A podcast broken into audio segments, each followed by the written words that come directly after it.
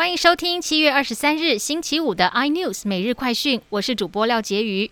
指挥中心今天宣布，从七月二十七日起调降疫情警戒标准至第二级，幼儿园、补习班等十六种行业有条件开放。民众除了饮食之外，外出一样要全程佩戴口罩，落实十连制。指挥中心将视情况，不排除随时改变警戒等级。台烟花移动速度缓慢，气象专家彭启明说，烟花结构又圆又好，是教科书上的经典台风。幸好没有侵台，不过外围环流的水汽预计仍将为中部以北和东北部山区带来豪雨等级的降雨。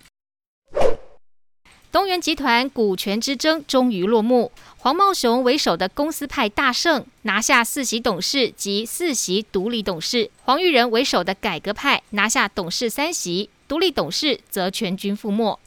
对于先前被黄玉仁指称是坏女人的邱纯芝，则回应东元会长黄茂雄已多次私下道歉，但黄玉仁是成年人了，自己做出不恰当的事，应该亲自道歉。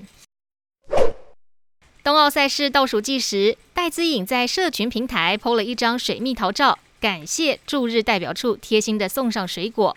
另一方面，东京奥运选手村开放入住之后，一直饱受各国运动员批评，不止网路差、房间小，现在连洗衣服都很艰难。十六栋楼只有三个洗衣站，选手想洗衣服至少得排队一个钟头。